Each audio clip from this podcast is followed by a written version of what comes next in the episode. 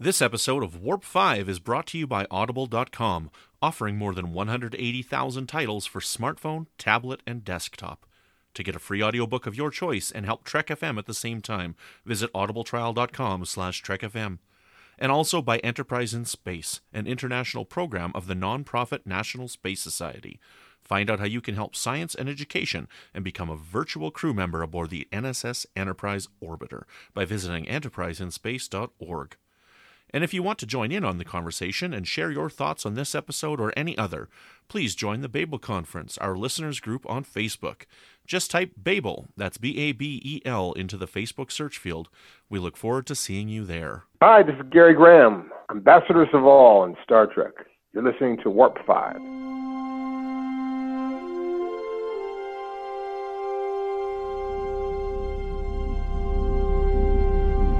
How we doing, Trip? Prepare for warp. Course laid in, sir. Request permission to get underway.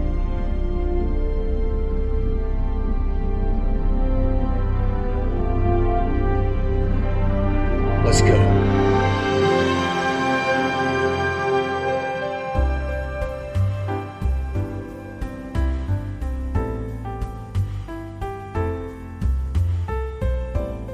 Welcome, boomers, to another episode of Warp 5, Trek FM's dedicated enterprise podcast. I am your fantastical hosticle, ah, whatever, Brandi Jackola, and with me, as always, are my two partners in crime, Brandon Shea Mutala and Patrick Devlin. Brandon, how the heck are you? I'm doing good there, Captain. Keep your shirt on. Well, I I would prefer to keep my shirt on. I don't think anyone wants to see me take it off. Except my husband. And Patrick, how are you doing? He's got to start going last because no one can follow that. Keep your shirt on, Patrick. I'm Patrick. doing great. Quit eating that pan fried Yeah, I- I, like pat- catfish. Today, we are doing Essential Enterprise Season 2, and I will explain that in a moment. But first, we have a few comments about our previous episode about our writing of the origin story of the Borg Queen. So, Brandon, if you would give us those comments, we'd appreciate it. Yeah, you bet. This was episode 139, and it was our, our Borg Queen episode that we entitled Paradox. And Joe Saltzman wrote in the Babel Conference, he says, I like how you used a little retcon magic to explain Susanna Thompson. Well done. Overall, it sounds like a great episode. I'd watch it. A plus. Pirate Borg out. And you know that's great. We used a little bit of that Disney magic, yes. right, Patrick? We just sprinkled it all dust over the the episode. place. Yes. We basically dust. took Tinkerbell and Like just shaker. shook her until she, yeah, Oh, just like a salt Tinkerbell's shaker. the Borg Queen. No, Yes. maybe. She, she's no, kind of she's bitchy. very, very attitude problem, and she even joins. She even I- joins I with was Hook trying to be to nice. screw over Peter Pan. I was trying to be nice. But No, you haven't seen nearly as many of her videos as I have. She No. sucks. Clara Jean Cook also has some nice things to say. Now, Clara Jean Cook is the new co-host of Primitive Culture yeah, with Duncan Barrett, and she said, "Guys, I just got around to listening to this. I just wanted to say I really enjoyed it. The rapport you all have is really delightful, and uh, I think so too. I think we're doing a really good job. I'm happy with uh, with our show and how it's going. So that's pretty cool. So thanks for the comments, everybody. yeah, it was very kind of both Joe and Clara to comment, or she probably says it Clara. So uh, I apologize, Clara. Anyway, um, I'm sorry to ruin all of our good rapport tonight because I am not myself. Who am I? You'll find out. So, Essential Enterprise Season 2. You may remember our Essential Enterprise Season 1 episode.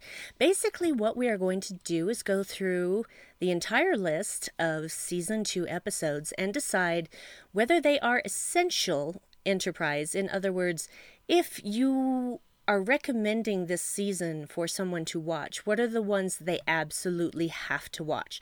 And it isn't about what we like the most, it is about whether there is contribution to character development, plot development, that sort of thing. And since there are three of us, the majority rules. Right. So, Now, I don't. Why don't Patrick? Why don't while I say this, you try and look up if you can what episode number that was where we did season one, in case somebody wants to go back. But I will quickly go over the numbers that we had for season one. So season one, uh, we had it as twenty six episodes. Uh, I count the pilot episode as two episodes, but that's just me. I'm crazy. Uh, we had 14 out of 26 that we determined were essential for a percentage of 53.85%. Uh, so it'll be interesting to see. I predict that season two will be lower. What do you think, Brandi? you know, I can't predict one way or the other right now because something that I think may be essential. One of you might have a very good argument as to why it's not, so I am reserving judgment and I'm just going to see how it goes. Patrick, do you think it's going to be higher or Um, lower than actually, I was looking one? up the episode. What was the what was the number? Uh, we had 14 out of 26, so just over half, 53. I think it'll be right around the same place. Yeah, I think, think it'll be so. about the same. Um, and the episode because I wasn't actually in it, so I had to do this the hard way. Um, was 125. The snow Vulcan is so fun. Okay, good. And I'm Yes, we had Pa- we had uh, uh, Richard from Earl Grey join us for that one. Yes. All right, so shall we begin, gentlemen? Episode 1 of the season, which is overall episode 27 of the series, Shockwave Part 2. As a group of Suliban take over the Enterprise, Captain Archer tries to return to the 22nd century. I think this is definitely essential. We we declared part one as essential, uh, but with this being one of the episodes that's in the temporal Cold War, having Daniels in it, it's definitely one that we got to keep around, hands down. And I I don't think the episode's that bad. It's been a while since I've seen it, but I'm gonna vote for an essential vote on Shockwave Part Two. Patrick? I absolutely think it's essential, being that it is the first episode of the season, so it's going to set up the season somewhat. You would think, right? But more importantly, it is the back half of, of Shockwave, and it is um, a big part of the Temporal Cold War. And if I'm not mistaken, this is the one where. Am I wrong? Or am I right? Is this the one where Archer ends up in the t- in the future that does no longer exist? Yes. a way to get back. Yeah. So that that's that's that whole scene is extremely important, and I love when he finds the Romulan Star Empire book, and he's like, I don't think you should read that. Yeah, that's it. That's it. Definitely. I, you know what would be great is if Archer like wore glasses, he snapped Daniel's neck, and then he like picked up a bunch of books and ran around and he said, "Time, time enough at last," and then he dropped his glasses and broke them. You just desperate to make a Twilight Zone connection here. I am. Tom, hello. if you're listening, hi, Tom. we love you. We love you, man. I do like the fact that we have Archer killing someone again, so I- I'll allow it. I'm all about it. Archer kills a lot of peeps. Yeah, well, I was begging for it all of season three. Brandi. Oh, you're going to get more of that. I agree. I believe it is essential because it is the continuation of part one, and it would be very difficult to call this part non essential. There is plot development, There is a bit of character development because T'Pol is becoming more accustomed to the idea that time travel is real in this particular future, and uh, which is interesting when we get to another episode much later on. Right. So, all right, so we have voted unanimously that Shockwave Part 2 is essential. Going on, episode 2 of season 2, number 28 overall, Carbon Creek. Subcommander T'Pol relates the tale of a Vulcan crew stranded on Earth in the 1950s. Patrick, go! I, I say yes again. And I know that's not even a popular opinion because most people consider it just to be like a fable she tells, except the fact that if true, right, if her story is true, it changes actually all of human history. It actually rewrites the first contact. And we see the last scene, she turns around and she goes and gets that bag out of her footlocker. Mm-hmm. Excellent. Brandon. I love this episode. I think it's a lot of fun. We did a commentary on this episode with Dayton Ward, and uh, it it was a really really good time. But I got to say, I don't think it's essential because if you don't watch this episode, nothing changes. just having that knowledge really doesn't change anything forward or past right so it could simply be a fable so no, as much as i love this episode and it's one of my favorite of the whole show i don't think it's one that you have to watch Yeah, okay. So this is I'm the I'm the tiebreaker now. Um, this this episode I was prepared to not like it when it started, and I realized that this was going to be the whole episode as T'Pol telling the story and us watching it, and I thought, no, but it charmed me. It sucked me in, and it made me feel the things. Mm-hmm. Because when T'Pol goes and sells Velcro to a guy to get that kid money for college, I'm just like, it's so nice. So, and although I love it, I have to agree with Brandon in this case. I do not think it is essential to the main story or any massive character development. yeah which is too bad because it's such a great episode It is. It is. I love it. But we cannot be influenced by our personal feelings. And we must look at it objectively, I guess, or something. So I'm sorry, Patrick. podcasts I'm are for. sorry. So we have voted down Carbon Creek. and so we have decided that's not essential. So, episode three Minefield. Enterprise snags a cloaked mine, and Lieutenant Reed and Captain Archer race to disable it during first contact with the Romulan Star Empire. Mm-hmm. So, shall I go first? I'll go first this time. Yes. I believe this is very essential because there are things that come out of this that have future consequences in the very next episode, in fact. So I think that it's interesting character development for Malcolm. We find out more about Malcolm's history.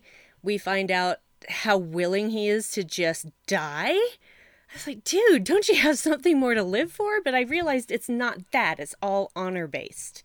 So, and we find out more about Archer and his capabilities. I didn't think he could disarm that thing. And then, of course, trying to fend off the Romulans at the same time, which we never even get a look at because cloaked.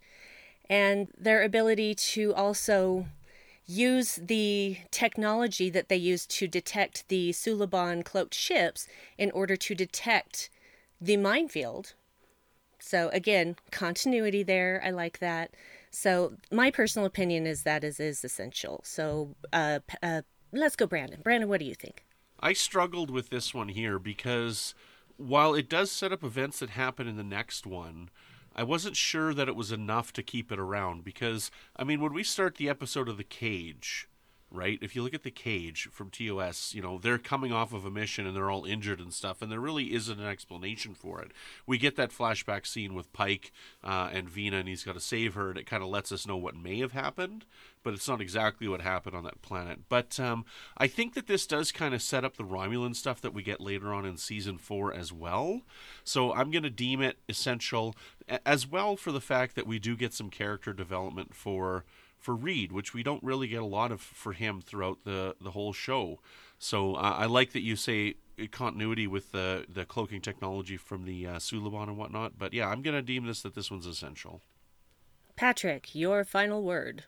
So, um, my vote doesn't matter because it's already essential, but I, I agree. Um, and really, just because it, it introduces um, the Romulan Star Empire into the into the fold at this point, and it also lets us know that the Vulcans don't really know who they are either yet, or at least T'Pol's not letting off that she knows. You know, the average person didn't know who they really are. So, I, I like that the fact that it's setting up that nobody really understands, and that kind of pushes the storyline later on with uh, with the Romulans themselves. And there is the other stuff with the, the with Reed and everything else, but you guys have already said it, so I'm not going to repeat it. Yeah, yeah. Okay, so we've decided that minefield is essential. I would like to point out that the cage did not test well with audiences, which is why it got completely scrapped, and we got James Kirk. Yeah, but it's still one of the best episodes of TOS. Yeah, once you have a different context for it. But as a pilot episode, Amazing. Mm, mm. no, I They love were it. t- they were told but fire him. but the audiences did not him. did not so we have episode number four dead stop and this uh this i have to mention this one's uh directed by Roxann Dawson and I love her directing style. so, uh, this is basically happening directly after the events of Minefield. Heavily damaged by the Romulan mine, Enterprise is repaired by an unmanned and automated sentient alien repair station. So let's start with Patrick. I really enjoyed this episode. We t- we just talked about this one recently too, didn't we? Yeah. we did for something. Because I love this episode, and we talked about it in our we talk about it frequently. but I just don't think. y I I if I'm telling you to watch this series, I don't think you need to watch this this episode for this season. Um, I mean, they they bring up like the Tholians, and then they end up there, and it steals. Uh, it kidnaps Mayweather. Mayweather, Yep. Yeah, and and then all that stuff happens, and you see that nobody listens to the captain. That's how they got co- they got in trouble and beamed out in the first place. And but I don't I don't think anything essential happens. That if you miss this, you would be missing too much of the show. Well, I'm gonna s- I'm gonna say that it's got to be essential because we deemed minefield essential specifically so that we could get into this episode, and I don't want to go backwards and change my vote. Oh no, I wasn't talking about this episode. I was talking about events later on in the series. Yes. No, but because we Romulans. deemed minefield essential, I'm deeming this one. Uh, it is a really good episode. It's really cool. I love Roxann Dawson's creepy voice of the computer as well. But because we deem minefield essential, leading us to this, then dead stop has to be essential as well. Well, I would agree with Brandon on this point, and I do think it is essential because of several ele- elephants. wow, several elephants. now if they had those, I'd agree with you. See. I would agree with you if they were just elephants. Yes, in this episode, and if you can find them, that means you get gold stars put on your lapel. Anyway, um, they're elements. I I especially like. Again, it's a continuity thing because the Enterprise is heavily damaged. They're far away from home. They can't truck it all the way back to Earth to get repaired. And so they have to use what resources they can find. And I believe it's a Tellarite ship that says, uh, go to this place. Yeah. Now, whether or not that person was just trying to, I, I don't know. I don't know. Maybe he was in cahoots with whoever built that station just to, you know, get more bodies in there to use for their neural capacity to run their processors and whatnot. But in any case, you know, they were wary about it the whole time. At least Archer was just like, this is too good to be true. And generally, when something is too good to be true, it usually it actually turns out to be that way. And that's what happens here. We also see replicator technology for the first time in the timeline, if counting Enterprise first and then going into Discovery and then TOS. Uh, that's the first time we see replicator technology in action, being able to create matter from basically any th- other kind of matter. So I, I say it's essential. Cool. And anyone who wants to fight me on it, go for it. All right. I don't care. I won't fight. I'll just say, mm hmm, okay. So, episode number five A Night in Sick Bay. Aww. The Captain's Beagle Porthos becomes ill from an alien pathogen, and Captain Archer frets, frets in sick bay, waiting for him to recover. Wow, that is a poor, poor description of this episode. so, uh, let's start with Brandon. What is the B plot of this episode?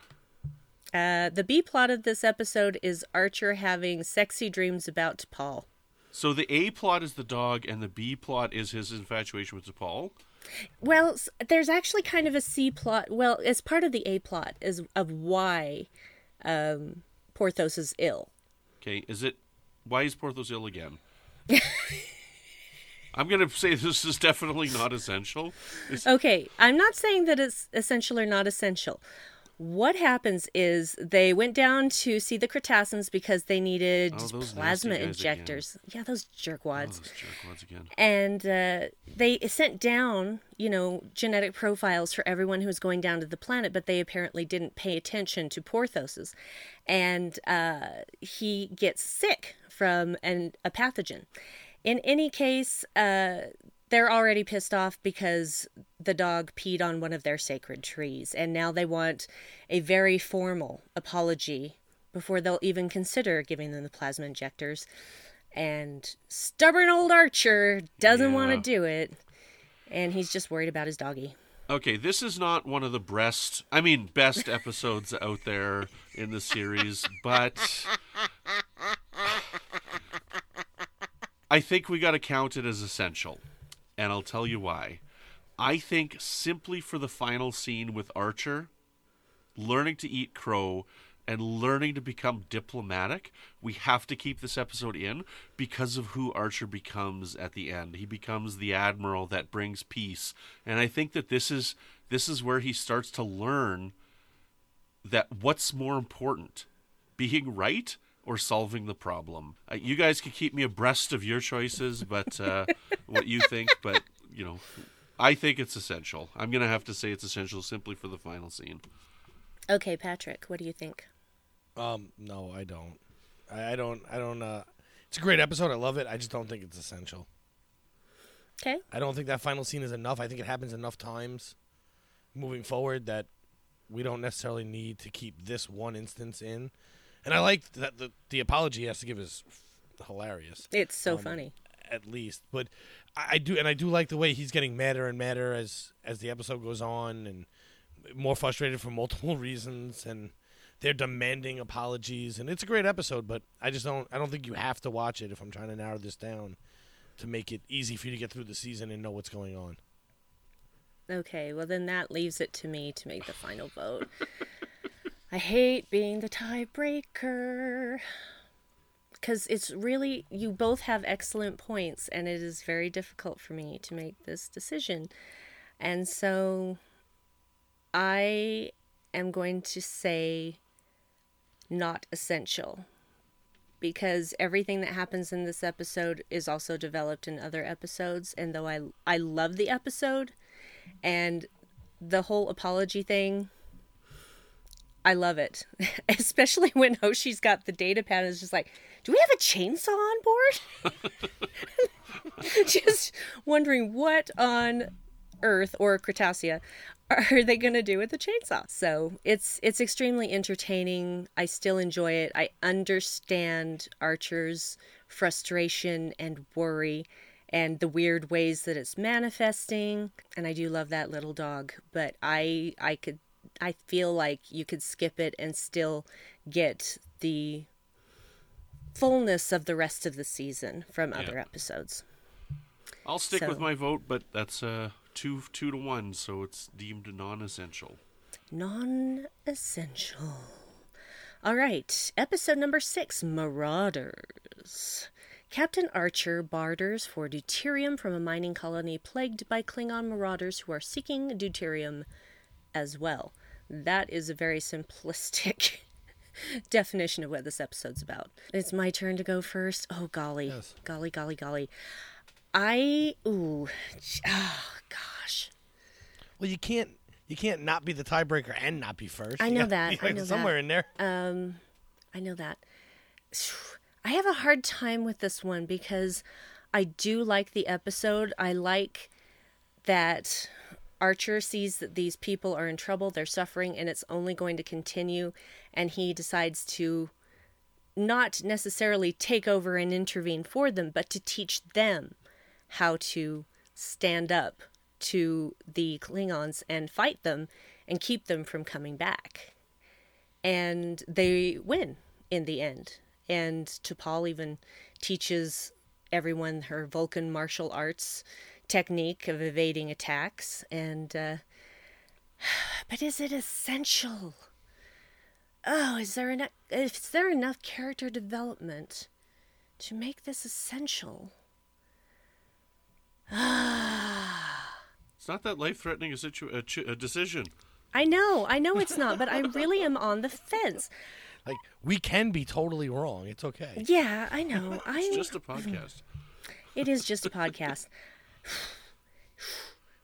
Okay, I'm just I'm going to go with not essential. I don't think that there is enough here that if you skip this episode that you are going to be completely lost somewhere in the latter part of the season.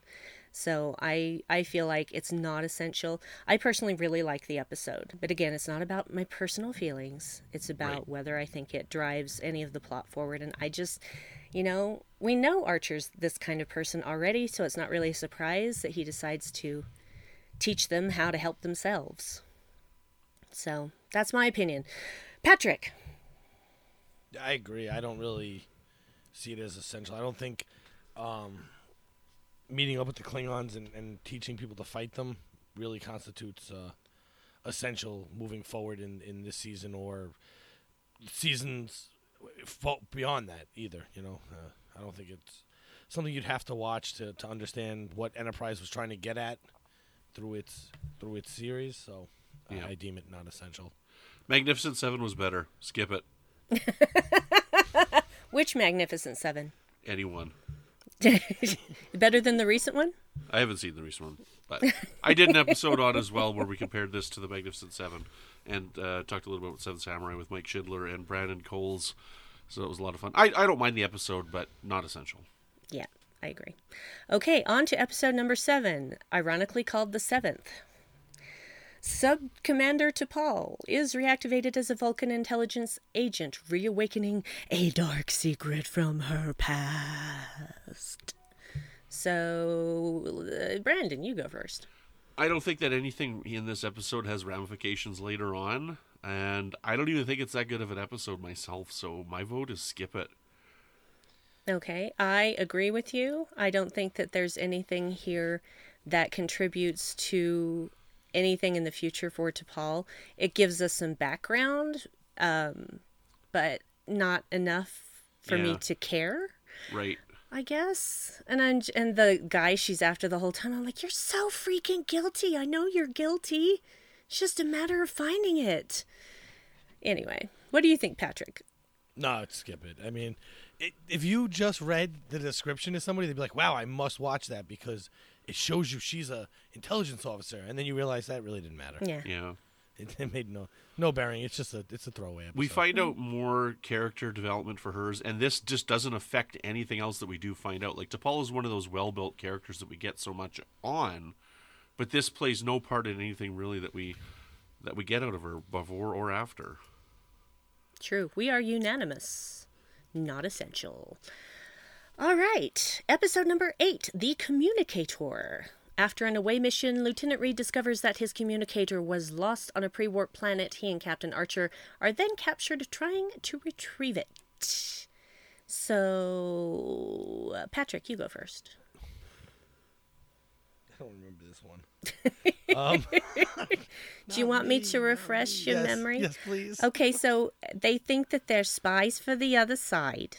And so they uh, they're wanting to question them and then when they're smacking Archer around his prosthetic on his head comes off and they see that his blood's a different color and they start to freak out. And they're like, "Oh, they got super soldiers now. What are we to do?" And then they bring in this uh, guy from another uh, area, you know, a medical examiner to give him like physicals and they're looking at x-rays and go, "Why are all their organs in the wrong place?" And meanwhile, they're trying to get somebody back down there to rescue him and they decide to reactivate one of the Suliban pods and try to get at the cloak. And so Malcolm, not Malcolm, uh, Mayweather and Trip are working on that and they kind of get it working. And then T'Pol goes with them and they go down there and rescue them right before they're going to be put to death by hanging. You remember it now? And then they leave the communicator behind. Now I'm just afraid that I'm being overrun by Brooklynites. Actually, they left the communicator down at the beginning, and that's what, Yeah. what the genesis. Of the right, and that's what caused all the. All right. Um, I don't know. I can't remember it, so it's not essential. Yeah, skip it. It's not essential. There's no nothing happens later on. It's a, it's an homage to the original series, and it's a nod to the uh, the gangster episode, and I'm fine not watching it. Skip it. It's good, but it's just not essential. Yeah, I agree. I just uh it's it's an interesting story, but it doesn't contribute at all to anything else in the series, character-wise or plot-wise. So, negative on that one. All right. Next one is episode 9, Singularity. Enterprise charts a course through a trinary star system to investigate a black hole, and the crew find themselves suffering from a condition similar to OCD. I should go first on this one because I made you guys go first a lot. This is the one where he's obsessed with the chair or something. Yeah, right? he's he Trip's obsessed with fixing the chair. Hoshi's Yeah. obsessed with making soup, etc. ad nauseum. But they start to become really crazy and violent as well. And even Dr. Phlox has fallen prey to it. But guess who's immune? Anyone? Anyone? Anyone? Porthos. The Vulcan? No, actually, Porthos I think is immune. I don't know. Is it the Vulcan? So yeah, it's the Vulcan, and I think I don't think that she is immune so much as she is not as affected, because it seems to me like she is not completely herself in this episode either. she hasn't been a drug addict yet. so- No, she hasn't. Um, but in any case, it's an interesting episode. But is there anything here that influences future events? I'm gonna say nah, not Yeah, I- essential. I agree. We can skip past this one until you started mentioning what was going on with the OCD. I'm like, what episode was this again? right, and then you mentioned the chair, and I'm like, oh, that one and the soup. That's really funny when Hoshi screams, ah! She like freaks out, but that, I'm not keeping it for that. Mm-hmm. yeah. again, like this was one of those episodes that was really good the first time I watched it. Not for any reason that like it matters, but it was, it was a fun episode to watch. And now in rewatches, unless I'm doing an absolute rewatch start to finish, I just skip over it. It's just it, it plays no role anywhere, and it's once you kind of know everything that's happening, it, it it doesn't have the same oomph. I agree. Uh, We are in agreement. Not essential. Episode 10 Vanishing Point. After Skip her first. it. Yeah. I'm actually there with you. Skip it. That's Um, about what you just did. Was about all that actually happened by the end of it. So skip that. Um, no, skip read Precious. the episode. We got to do the whole Okay. thing. Do it, Okay. Just in case Okay. people Do it, don't know, Okay. Um, but I but we all agree we don't have to vote. It's a no, it's buy. it, it's uh, this is definitely not essential. After her first trip through the transporter, Ensign Sato finds herself becoming incorporeal with the crew, believing she has perished. Not essential.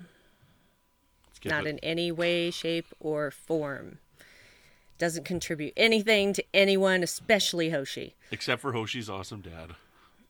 Hoshi's awesome dad is awesome. She's our family. yeah, just that's and you know when that was happening, I was just like, that is so something that would happen in a dream, and so I knew like ten minutes in this was all a dream. So okay, um, we're gonna skip the next episode, which is Precious Cargo, and by that I mean not essential. Not While essential. answering a distress call, Commander Tucker is kidnapped along with a demanding alien princess. Go kiss my bud. I hate this episode. I'm sorry. there, there is nothing redeemable about this episode to me. I mean, some of the questions it may raise, okay, but the episode itself is just like, mm-mm, mm, no, no, there's nothing fun here. There's nothing interesting here. It's, no. And I think no. it was episode 127 where we spoke with with writer of the episode, David A. Goodman. Sorry, David. Oops. Sorry. Um, I know that this uh, that its final form was not what he intended, but anyway. Uh, so yeah, uh, we all agree that that is uh, not essential, correct? Bye bye. well, I think that. No, just kidding. Don't make me come over there. Yeah, anyway. That's it. Now we have an opening. Yes, uh, if you would like to be a host on Warp 5, Brandon is going to take his leave. just, just kidding. No, we love you, Brandon. Okay, so episode number 12 The Catwalk. I do a little turn on the catwalk. Sorry. The Enterprise crew takes refuge inside one of the warp nacelles to avoid an inescapable radiation belt. So, Patrick. The only thing I remember about this is I don't like the episode. Well, they pick up these three guys first, you know, and they come on board and they say, You gotta get out of here. You gotta go to like warp seven because you gotta outrun this thing. And They're like, Oh, we can only go warp five, but there's a way maybe we can get through it. So come aboard our ship. And so they take their little ship into their big ship and then they decide, Okay, where's the most heavily shielded place on the ship? Is one of the warp nacelles. And so they all go down to the warp nacelles and they make a latrine and they take videos with them so that they can still have movie night and And whatnot. they watch the day the Earth stood still. They watch the day the earth stood still, and they oh, also Oh, that get happens in this very, one, very right? cranky, and nobody's had a shower in like eight days. And then some people come looking for these three guys, and they they come and take over the ship, and Archer is not gonna have that. No, he is not. And so they go out in spacesuits, and they can only go out in there for a little limited amount of time, or else they're gonna die from the radiation. So they they get those jokers off the ship, and they go about their business. Sure. Yeah, I'm, I'm gonna I'm gonna vote to keep it just because it has the day the Earth stood still, and I want everyone that's listening to this to listen to that episode. So, in the case of driving Warp 5, the podcast forward, we I'm gonna deem skip this it. essential. this is this is this is just self promotion here. That's all it is. No, no, yeah, goodbye. It doesn't need to be. Mm-hmm. It's just another guys come take ship, let's shoot them. Yeah. Episode type thing, you know. Yep. It's it's we don't get anything out of it. Like we never go back into the warp nacelles and yeah. So we never see these aliens. for some again. reason, there's a video player in the warp nacelles. They well, took they it with it them. with them. They took it with them.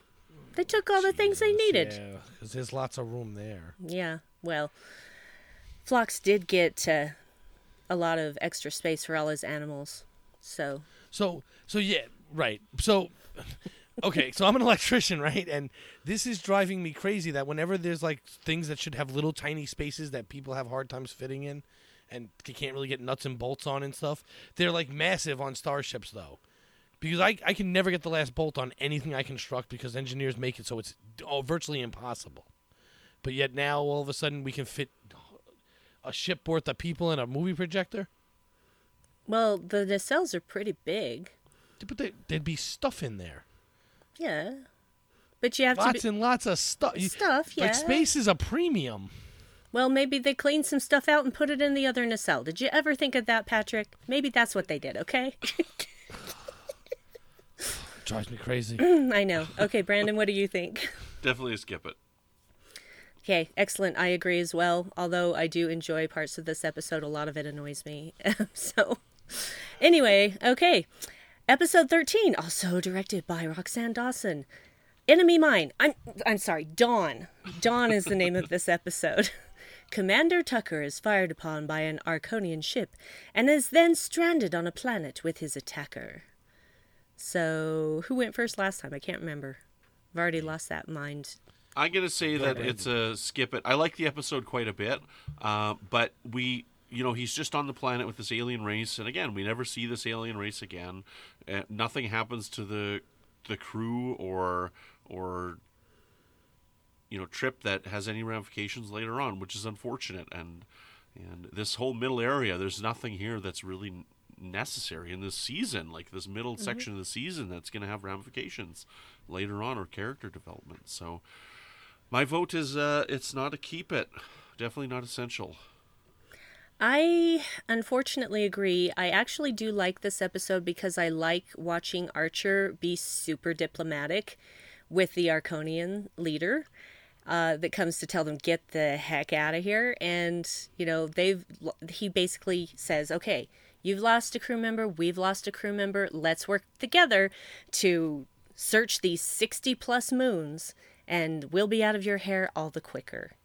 And uh, so I do I do like that. Um, it is it is in a lot of ways very enemy mine, but um, not essential.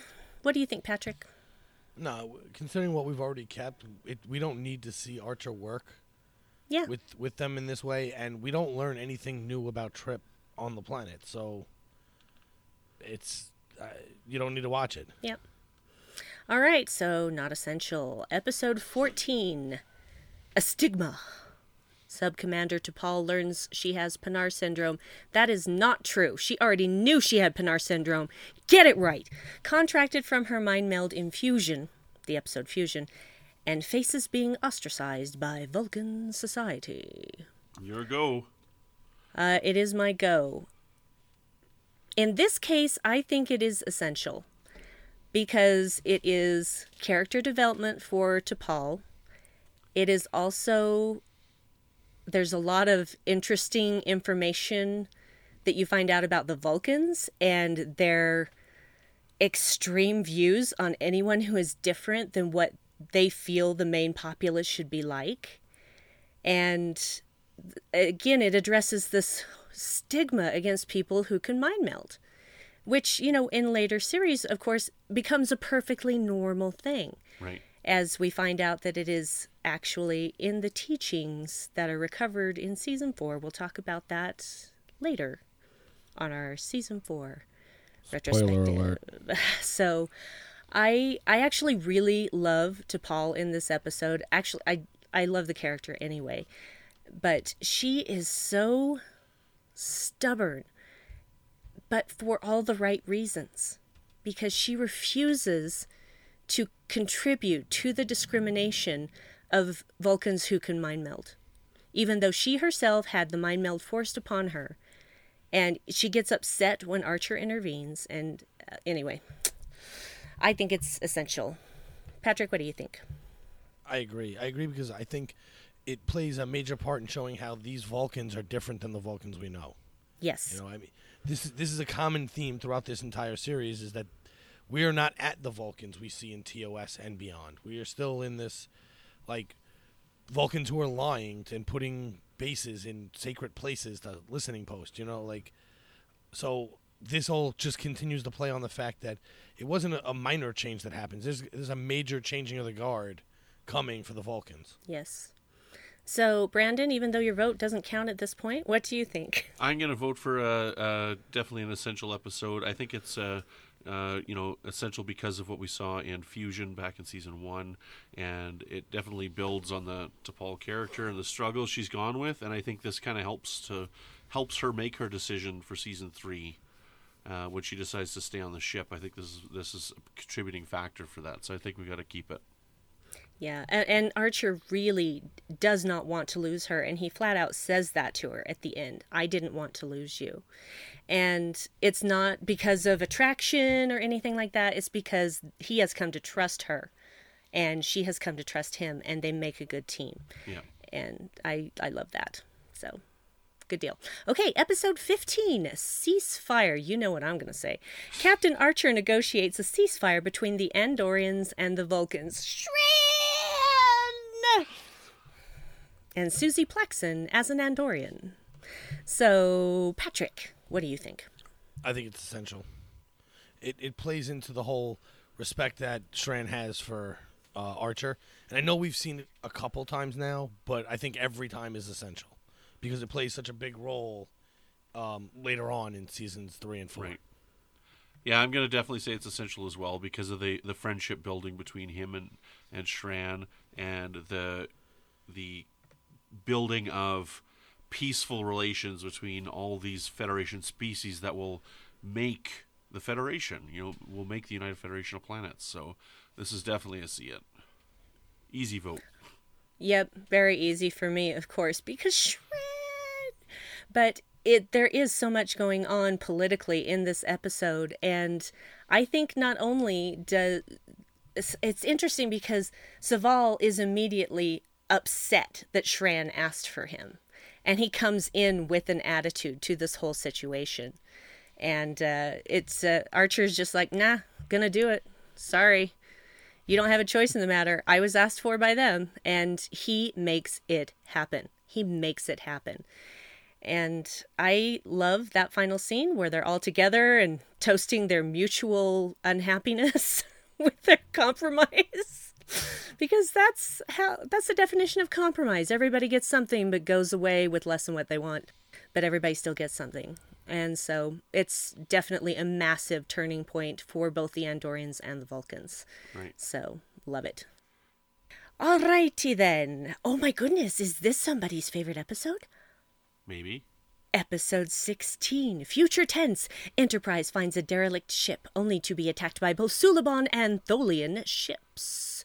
Let's start with you then, Brandon. This is my favorite episode of Enterprise. I love watching it, but you know what? I don't think we can keep it. You know, there's nothing in this that really expands like you know we see the tholians later but it's in the mirror universe you know like you know we got a lot of stuff going on where everybody wants this this ship for the future but it doesn't play any ramifications you know we it's kind of the temporal cold war but the temporal cold war is not really mentioned in it you know and so no matter how much i love this episode it's my favorite episode of the series. I don't think we can keep it, and I there's there's not enough in this episode to make me say it's essential for character development or plot advancement. So I got to give it a skip it.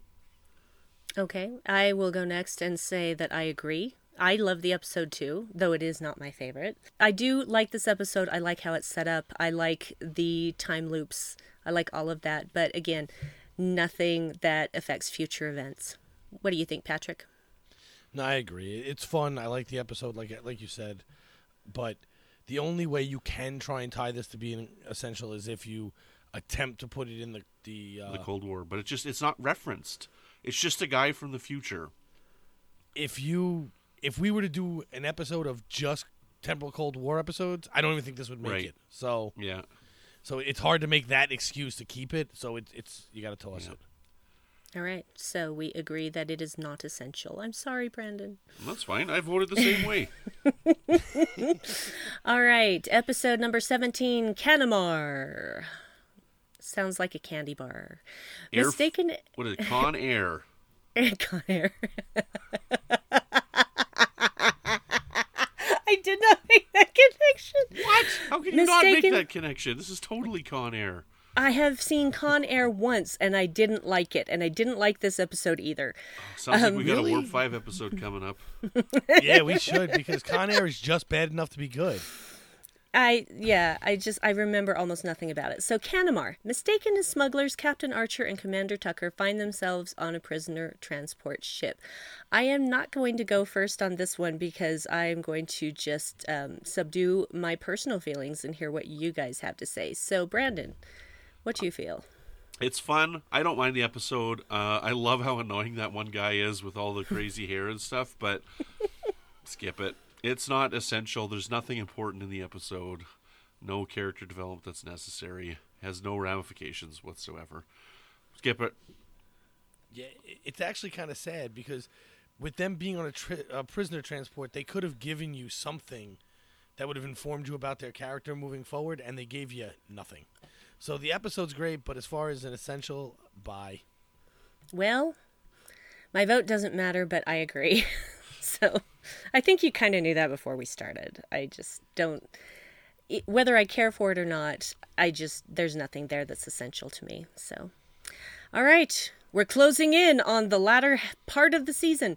Episode number 18 The Crossing. Incorporeal aliens attempt to take over Enterprise.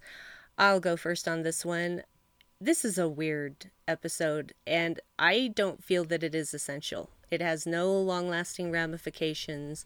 It doesn't contribute to character development in a meaningful way. It doesn't contribute to the main plot. So I say no, not essential. Patrick. Go ahead, Brandon. You No, wanted to- you, I was going to say Patrick. Oh, okay. Um, fine. Uh, no, I agree. I don't think. No, actually, before I say that, this is the one where they take over their bodies. Yeah, the blue, the blue mist. Yeah. Okay. So yeah, I actually enjoy the episode, but no, it, it does nothing, and it ended in a way that kind of felt like it would come up again, but it just doesn't. Yeah. Maybe in season five. Maybe we might write that. Ooh, let's we can do make it. this an essential. Crossing two. The crossing to where? Oh, sorry. That's terrible. to essential hood. I like this episode a lot. I love it. I think it's really spooky, uh, really creepy episode. But yeah, it's not essential. There's nothing, no character development, no plots to come back, no, nothing, no ramifications. So, gotta, I gotta say, we gotta skip it. Yeah, and I gotta say something about this season though. Like they're really good at it. It's either essential or it has no bearing whatsoever. Yeah, There's no like ah maybe kind uh it's yes or no. yeah. We've had three right now that we haven't agreed 100 percent on, but I mean the rest of them.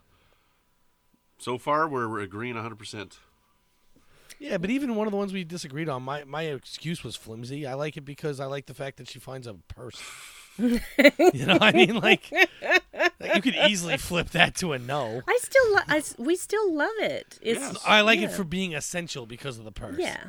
But but as you said, it really has no bearing on anything else in the series. It just changes human history. That's not important. Nah.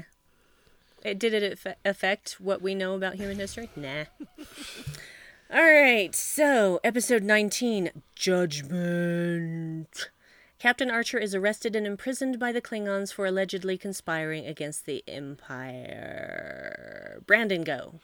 I don't like this episode at all. This is my least favorite episode of the entire series. And I'm looking forward to revisiting it in the near future because we're going to compare it to Star Trek 6 and we're going to try and get the guys on from Standard Orbit.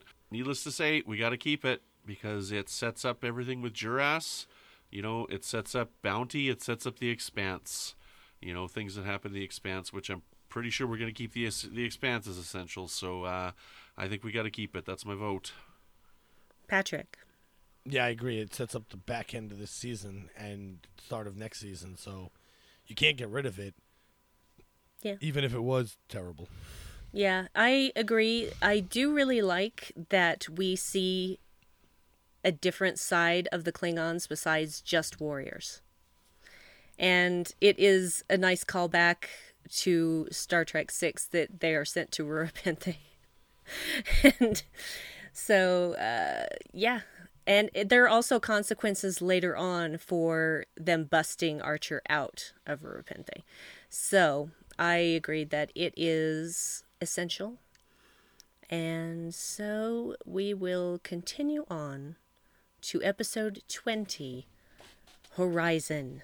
After the death of his father, Ensign Mayweather visits his family on their cargo ship and begins to reconsider his place aboard Enterprise. Shall I start? Yeah. I shall start. Um, this one is difficult for me because although it doesn't contribute to the overall plot of the series as a whole, it is character development for Mayweather. And we get precious little of that in this series.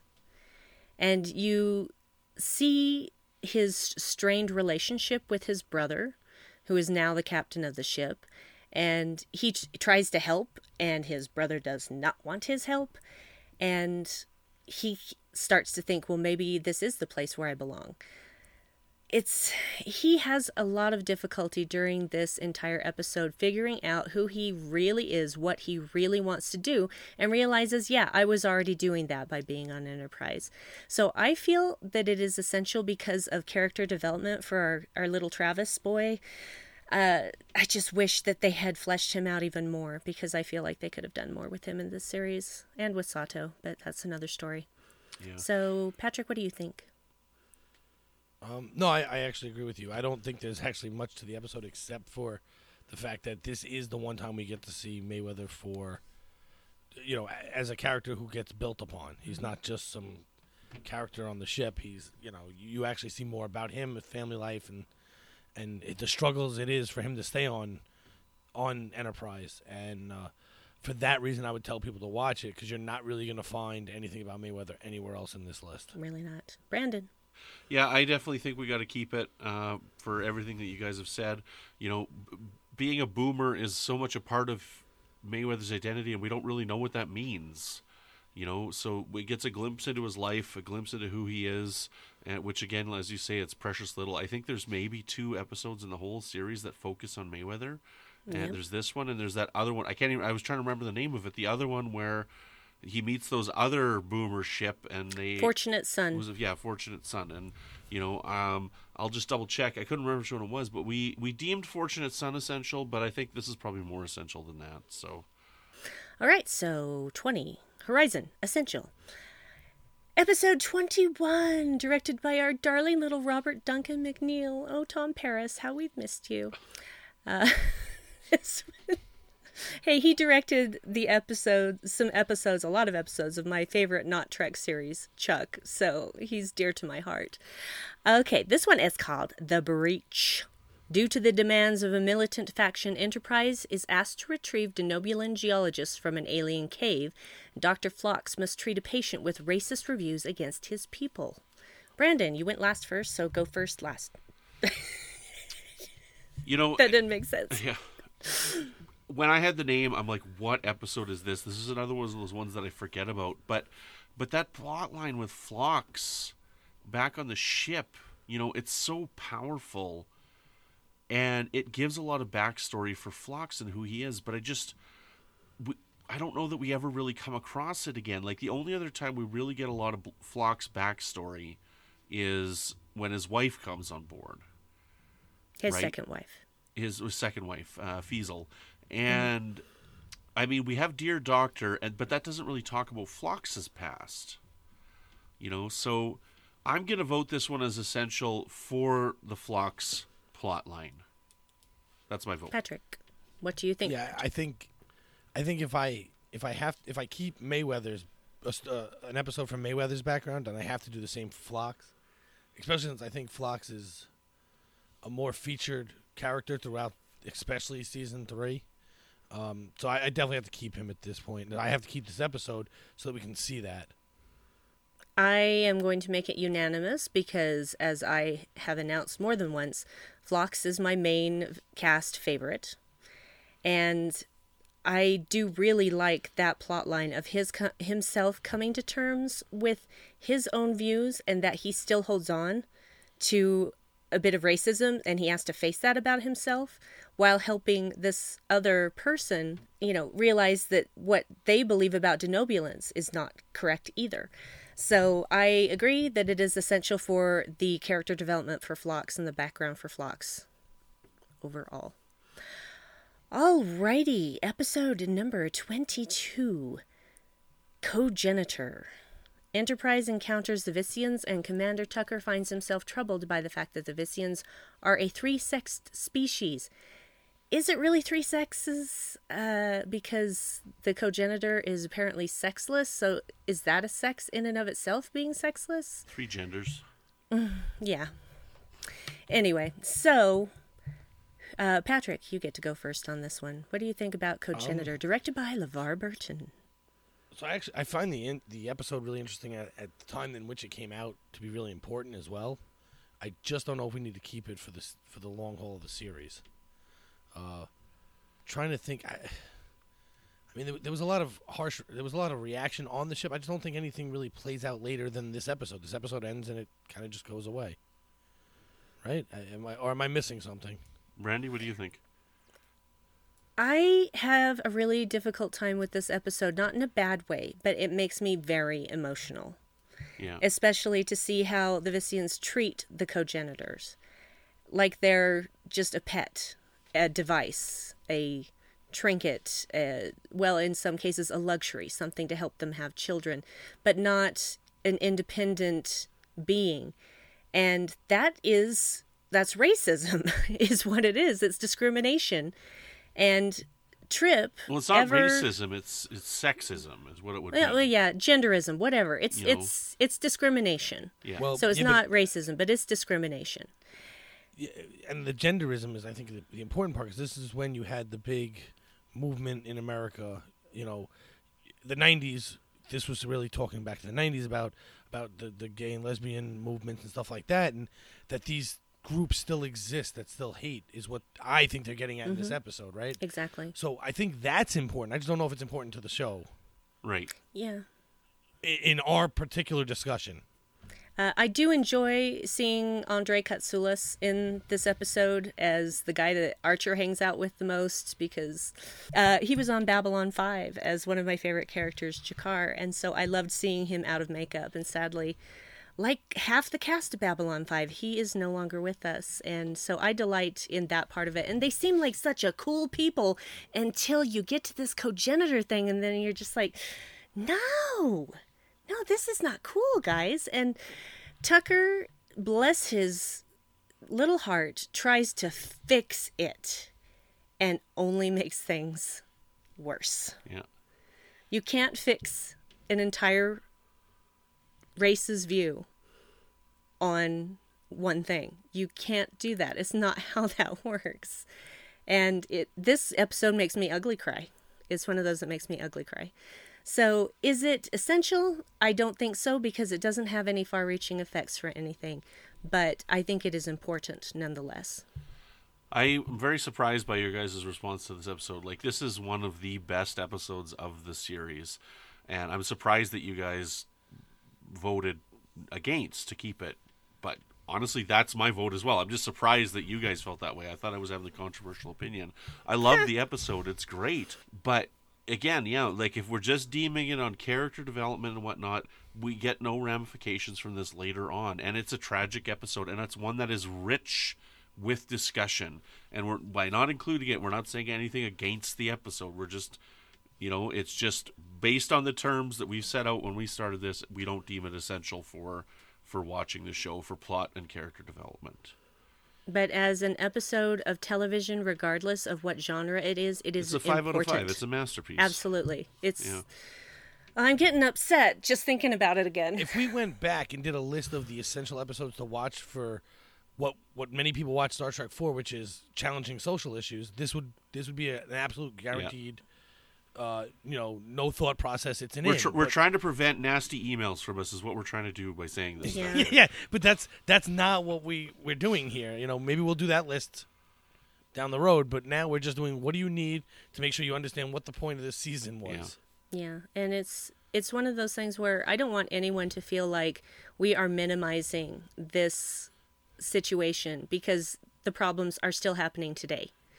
And people can be just so stupid about anything that's different from what they think it should be. And that's not okay with me because I learned last night from one of my favorite stand up comedians and my husband's favorite stand up comedian that as a middle aged white woman, my job is to be a meat shield against bad behavior.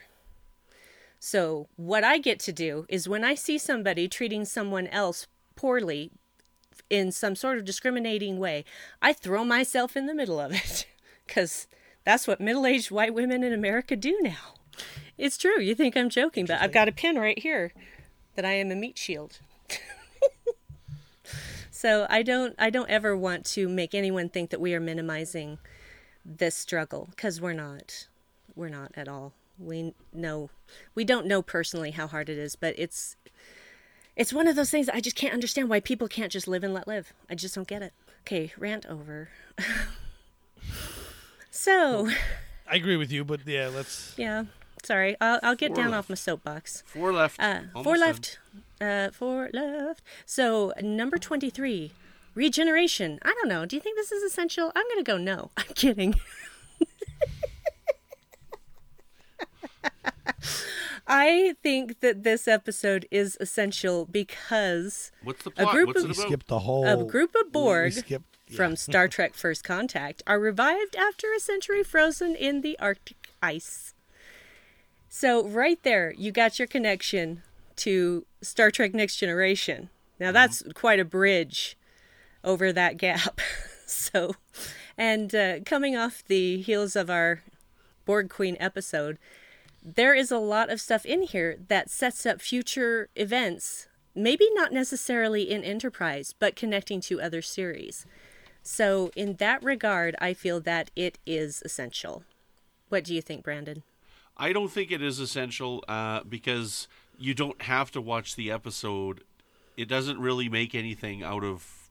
It doesn't make first contact more important, and you know we don't need the signal at the end of the episode towards the Borg that'll be here in 200 years, right? So, uh, no matter how much fun we had writing the sequel to this with the Borg Queen's origin story, I don't think we can count count this one as essential at all. But we still want you to watch it. Patrick, what do you think? So, so I'm the tiebreaker, and I have the choice of promotion or honesty. Go with honesty. Yeah, let's keep it. Let's just keep it. I'll go with promotion. No, um, no, I, I, I agree with Brandon. It's not actually vital. It is. Um, I enjoy the episode. It's great, and I guess if you were gonna make the argument, it would be for that signal to the Delta Quadrant. But the events would have happened Yeah, anyway, because of right? Q. So so Yeah, and, and that's fine. I, I'm not upset. So if you feel that it is not essential and you've outvoted me two to one, then it is not essential. And I'm okay with that. So it's all good. Here we go with one of my favorite episodes of all time in Star Trek. Episode number 24 First Flight. Upon the death of a close friend, Captain Archer tells Sub Commander T'Pol about his early career as an experimental warp engine pilot. Patrick. no, absolute um, essential. It tells me too much of Archer's backstory to, to get rid of it. You have to watch this episode. If you want to watch Enterprise, you have to watch this episode.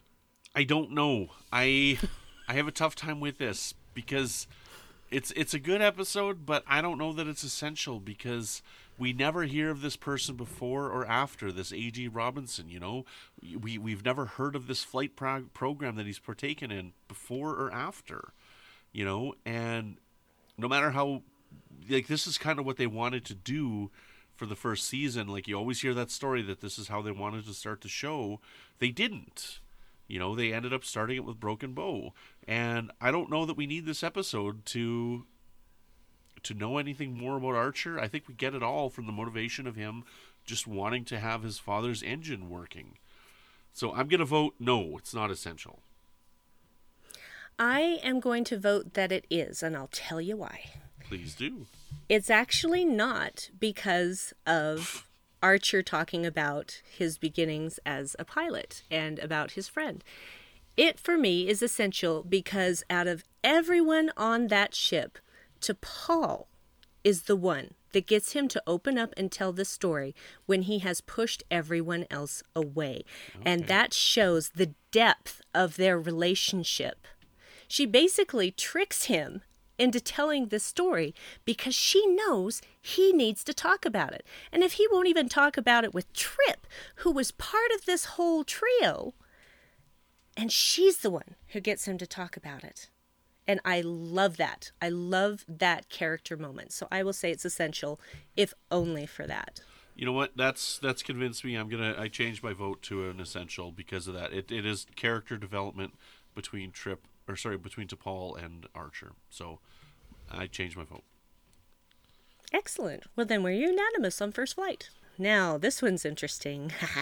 Episode 25 Bounty. A Tellarite captures quicker Captain. Archer. Yeah. A Tellarite captures Captain Archer. That's hard to say. Captures Captain Archer in order to collect a reward from the Klingons who have been searching for him since the events of Judgment.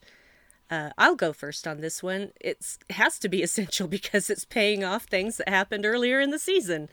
And it shows also that there are consequences for your actions. Yeah, they busted him out of Rura Penthe, but now the Klingons are still after him because they know he escaped and they want to put him back there. So it's, uh, and it, it gives you more insight into the Tellarites, maybe not as a race, but their motivations. And basically, this guy is just doing this because he wants money to get his ship back, and he's so naive to believe that his ship still exists. It's just, it's kind of sad in that respect. I feel, I actually feel bad for a Tellarite, guys. Wha- What happened here? We have another opening on Warp 5. There, will, there will be two openings next week. I, so I'm please, extremely empathetic. Okay, I can put myself in people's situations. Well, applications to Magic Drop 5. But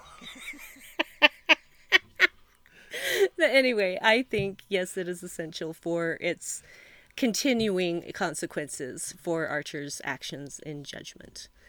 So, uh, Patrick, what do you think? No, I- it has to. It has to stay because you have a. It's like you said. It's paying off from just a few episodes ago, and it still plays in moving forward. So it, it it plays both ways. So you you have to keep this episode. I agree. Yeah, no matter how much the B plot irks me and upsets me, it's definitely one that you got to keep. So because of uh, what's going on with Archer. Agreed. All right, unanimous. Keep it. All right, and we come to our final episode of the season, number 26, The Expanse, not to be confused with the sci fi show. The Expanse. After an alien attack on Earth, Enterprise is refitted before being sent into the Delphic Expanse, and Subcommander T'Pol resigns her commissions with the Vulcan High Council, excuse me, High Command. Commander Tucker is troubled by the death of his sister. Do we even need to talk about why this is essential? Uh, season three. Yeah, I mean, I was gonna start this off with all right. Let's just get rid of it. Who cares? But all right, since we're gonna be honest about it, um, There is going to be three openings now for Warp Obviously, Five. Um, please, Warp Five is just going off the air. Warp Five, No, no, done. Obvious sarcasm. Um, but but yeah, I mean, because if we have to explain why this is essential, you probably just keep watching and you'll understand. Mm-hmm. you, you you're obviously on your first run through. yeah. So definitely, so much happens in this episode. So definitely essential. We are all agreed. Excellent. Well, I was right. We definitely had lower than we did on season one. We only had 11 out of 26 that oh, we wow. deemed essential, which is 42.3%. And out of those 11, we had one, two, three, four that we were not unanimous on. Interesting. Uh, like out of the Which twenty six, four that we were not unanimous on. So that's we were pretty unanimous across the board, right? Which which four were we not unanimous? So we were not unanimous on Carbon Creek. right. We were not unanimous on Dead Stop. We were not Okay. unanimous on A Night in Sick Bay, and we were not unanimous on Regeneration. Everything else we were unanimous on either for or against. Right. So like that's what I was saying though earlier. Like this this season, it's either yes or no. There's really there wasn't many places to make arguments the other way. Right. True. That is true. Excellent. So, I guess that finishes off Essential Enterprise Season 2. So now everybody has your list of what you absolutely have to watch.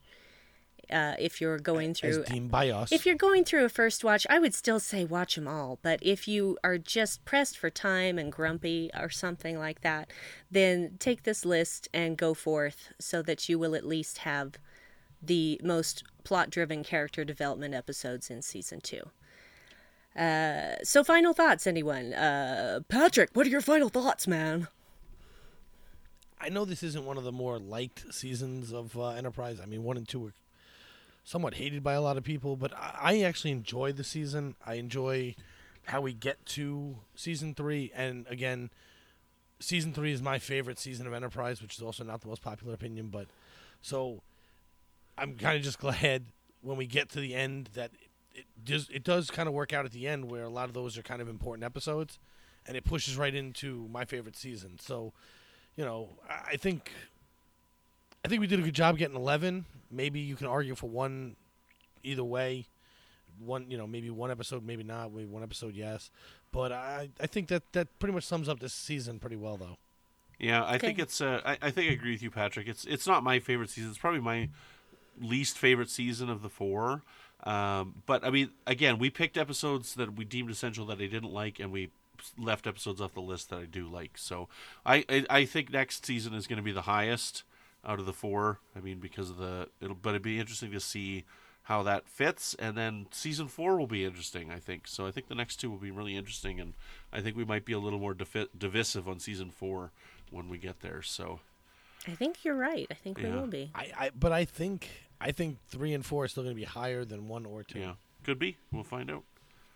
So Yeah, I feel the same way. I I like this season. I there are a lot of moments in it that I really appreciate and love. It has a Shran episode, so you know I'm down with that. And uh, I, I get to look forward to at least one of those in each season. but I, it's just it's one of those things where I think they're really starting to find their feet and they're really starting to figure out what it is that they want to do, and you get to see that process throughout the season. And I appreciate that. I start to like characters more than I maybe didn't care for before, or my love of my favorite characters deepens. More complex stuff about the Vulcans. I love that. So I I think that overall it's a good season. It's not as terrible as people make it out to be. So, but uh, talking about Essential Season 2 of Enterprise is not the only thing we've been discussing here on the network. So open thine ears and take a listen to what else you may have missed here on Trek FM. Previously on Trek.fm, The Edge, a Star Trek Discovery podcast. and good and bad things happen in life. Um, and I just try to go back to that good old Star Trek optimism and think that at the end of the day, I get to determine what happens here. Like, even in the worst case scenario happens, um, I will still be okay at the end of it. Earl Grey, There, the, I, I haven't read them, but there is a series of Stargazer novels with him as the captain of the Stargazer. Is that what you were thinking of? Picard? Picard, yeah, Really? yeah, yeah. And There's Starga- a whole there's a whole series. Oh no, no, no! I'm sorry. You're thinking I, something I, else? I thought you said Stargate. I, I yeah, was like, it's a was like, why are crossover. talking- Picard is in Stargate. Yeah, Richard is crossing franchises over now. and then Babylon 5 comes in. The 602 Club, I, I mean, I, I think it comes down to what is motivating Bond this time around. So, re- regardless of the trappings, re- regardless of the um, the the plot that we've set up, really for the first time, we've got Bond acting purely on his gut. The Ready Room, what was Star Trek in 1986? It was Federation, Klingons, and Romulans, right? No Borg, no Cardassians, no Bajorans, all and everything else from the next generation forward, right? And you were lucky if you got an Andorian or a Tellarite sprinkled in there somewhere that pops up in the background of a movie. And that's what else is happening on Trek.fm. So check out all these shows and join in the conversation about your favorite corner of the Star Trek universe and beyond. You'll find us wherever you get your podcasts. If you're an Apple user, please be sure to hit the subscribe button in Apple Podcasts on iPhone, iPad, or Apple TV, or the desktop iTunes app to get the latest episodes as soon as they are published. And please leave us a star rating and a written review. If you're not an Apple user, we've got you covered as well. You can find our shows on Google Play Music, Stitcher, TuneIn, Spreaker, SoundCloud, Windows Phone, in most third party apps, and you can stream and download the MP3 file from our website or grab the RSS link. We would love to hear your thoughts on today's show, especially uh, what you feel the essential episodes may be or may not be. And there are so many ways you can do that, but the best place, of course, is to join the Babel Conference, which is our listeners group on Facebook. Uh, just go to the search field, type in Babel, B A B E L, and it's probably the first option that's going to come up as you're typing Babel. Just get on in there and have some fun. If you'd like to send us an email, you can use the form on our website at trek.fm forward slash contact. Choose to send to a show and select Warp 5. That will come directly to us. You can find the network on Twitter at, Twek, at TwekFM. Wow. Twitter on Twek FM. on Twek FM because friendship. Wascally wabbit. Friendship. Wascally wabbit. And on Facebook at facebook.com dash Twek FM. Brandi, where can people find you when you're not assimilating members of the uh, Enterprise crew? Mm, that sounds so familiar for some reason. Maybe I did that in another Throwback. life. Uh, anyway, you can find me, of course, on the Babel Conference, poking my head up here and there. And you can also find me on Twitter as Brandywine12, Brandi with an I, and 12 is a number. Uh, I also, when I also do things and stuff. One of those things is a podcast I do with my husband called the Dark Corner Podcast, which is on strangeanddeadly.com. And we just talk about a lot of pop culture and other things from a darker point of view. Uh, someday again, when there's Discovery episodes, I'll be on live from the Edge, but I'm not going to give the details because it's going to be next year before that comes back. So, yeah, Patrick, where can people find you when you're not sitting in your bedroom reminiscing over your grandma's purse? oh man. Okay, so when I'm not doing that, or even if I am doing that, because you can go to the Babel conference while doing that.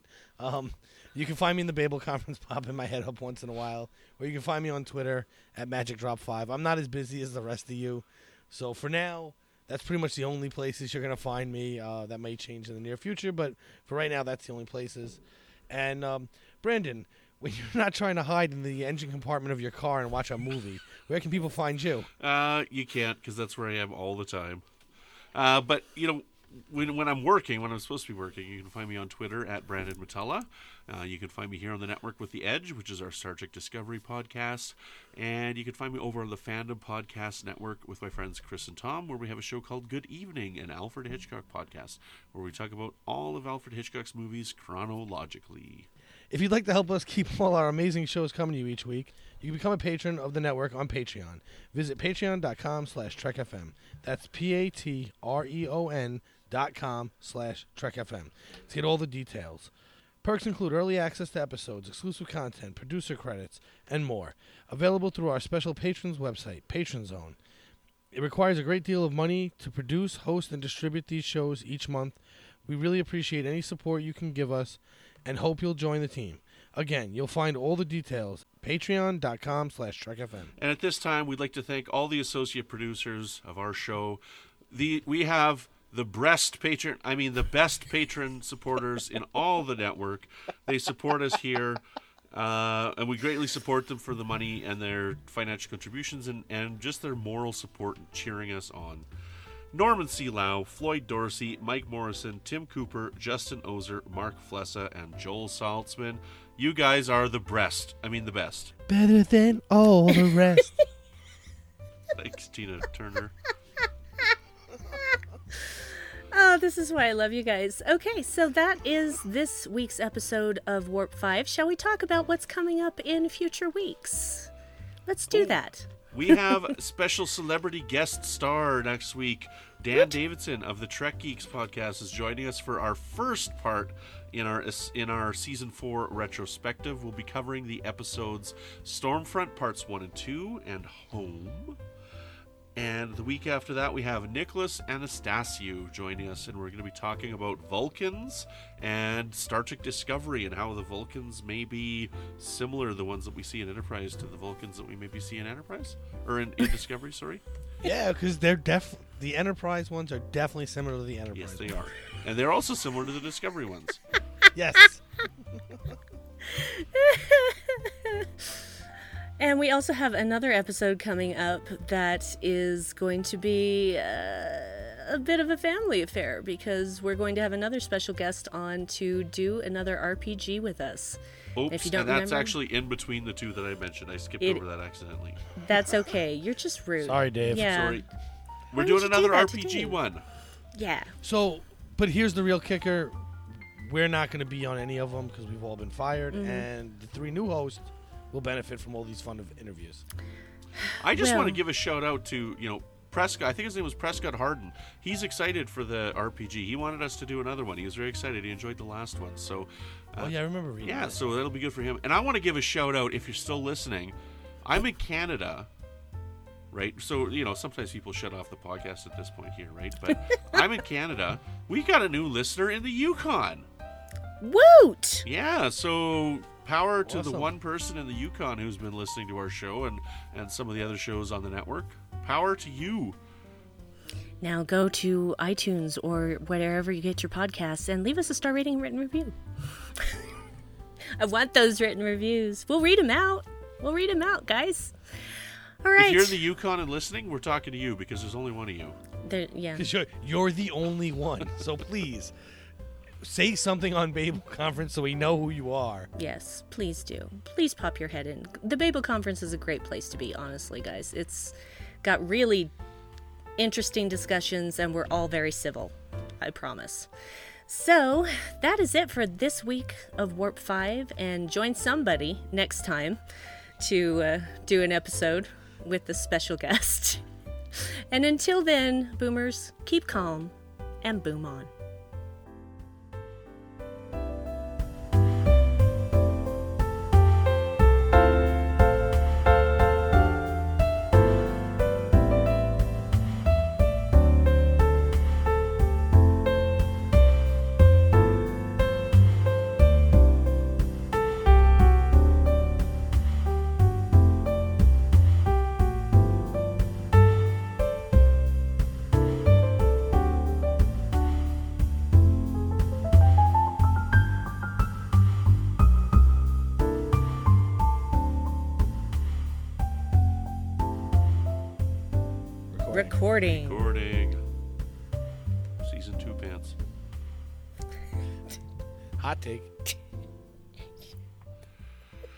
Fortunately, I have the right microphone selected this time, so we're good. Okay, fabulous, fabulous. All right. Mm, mm, mm,